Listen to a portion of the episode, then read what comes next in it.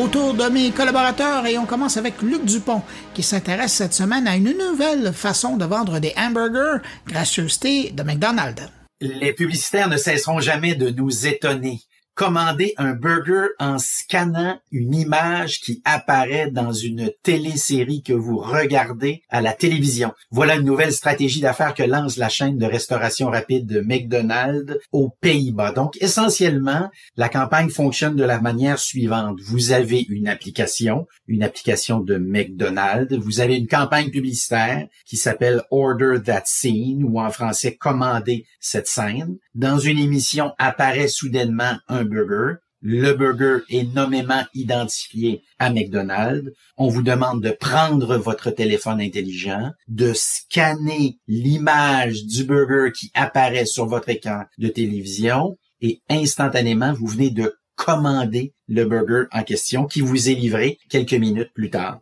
Pour s'assurer de l'efficacité de la campagne, on est allé un peu plus loin, on a utilisé des outils plus conventionnels, on utilise la publicité sur les panneaux affiches, dans laquelle publicité on indique à quel moment le burger va apparaître, dans quelle série on pourra également scanner cette fameuse image-là. Essentiellement, trois objectifs un, simplifier la commande. Vous n'avez plus donc à entrer des informations en lien avec le burger ou avec votre adresse. Vous avez déjà entré cette information-là au moment de vous inscrire à l'application de McDonald's. On maximise évidemment l'attention. L'attention sur l'écran. Vous êtes averti que dans quelques minutes, dans quelques secondes, le burger va apparaître. Vous avez déjà votre téléphone intelligent dans les mains. Vous avez déjà ouvert l'application McDonald's.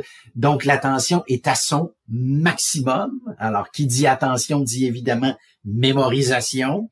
C'est une variante du placement de produit, mais qui va beaucoup plus loin que la variante historique. Je rappelle d'ailleurs pour la petite histoire que on considère généralement que le premier placement de produit dans l'histoire des médias au sens très large, c'est dans le roman Le Tour du monde en 80 jours de euh, Jules Verne. Évidemment, par la suite, on va passer au cinéma au début du, du 20e siècle. Plus récemment, on parle souvent du film E.T., à l'intérieur duquel on retrouvait les fameuses Reese's Pieces, ces petits bonbons de chocolat qui permettait aux petits garçons d'établir le contact avec euh, l'extraterrestre. Mais ici, on aura compris que dans le cas qui nous intéresse, on va beaucoup plus loin.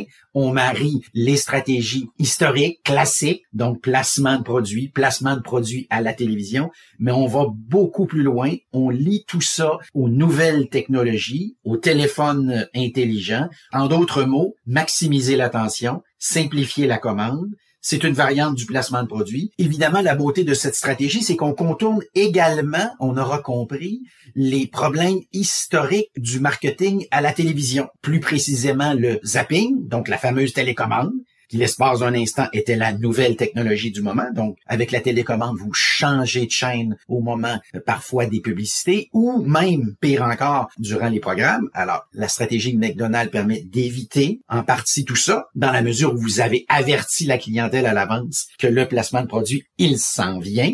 Vous avez même acheté de la publicité classique pour être certain que le consommateur le comprenne bien et vous évitez aussi le zipping. Le zipping, c'est l'action d'enregistrer un programme sur un enregistreur numérique. Alors là aussi, c'était la nouvelle technologie du moment il y a une vingtaine d'années. Maintenant, je pense à TiVo en particulier. Donc, vous contournez cet obstacle-là dans la mesure où vous dites au téléspectateur qu'il peut avoir son burger dans la mesure où il va faire une capture d'écran du burger en question. Donc, il ne peut pas passer la publicité et il ne peut pas passer à vitesse accélérée non plus sur le programme. Donc autant de, de stratégies qui permettent d'éviter des problèmes historiques qui ont toujours existé dans la publicité et qui nous rappellent que au pays de la publicité, le défi au pays du marketing également, le défi c'est constamment de trouver des nouvelles manières d'éviter tous ces stratagèmes, toutes ces stratégies que développe le récepteur. En terminant, je précise que ce n'est pas la première fois qu'on utilise ce type de stratégie-là. En Turquie, il y a quelques mois également, lors d'une campagne pour vendre des produits de beauté, on avait employé une stratégie similaire